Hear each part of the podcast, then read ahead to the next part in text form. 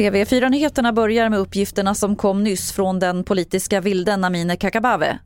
Jag har bestämt mig för att nyss lägga eh, min röst ner i eh, eh, misstroendeomröstningen för Morgan Johansson idag.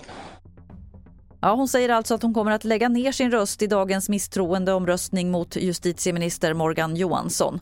Och så här säger vår politiska reporter Jens B Nordström om det beskedet.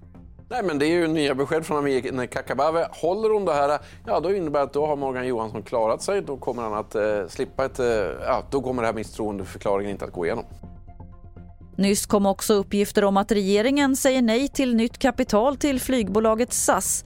Staten kommer högst sannolikt att dra ner sitt ägande i SAS.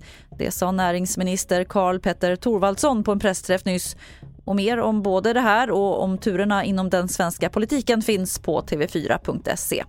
Vi avslutar med att det fortfarande är problem med tågtrafiken mellan Göteborg och Stockholm. På grund av ett elfel står trafiken stilla mellan Laxå och Hallsberg och prognosen just nu är att det ska vara åtgärdat under dagen men något exakt klockslag finns ännu inte. Fler nyheter på tv4.se. Jag heter Lotta Wall.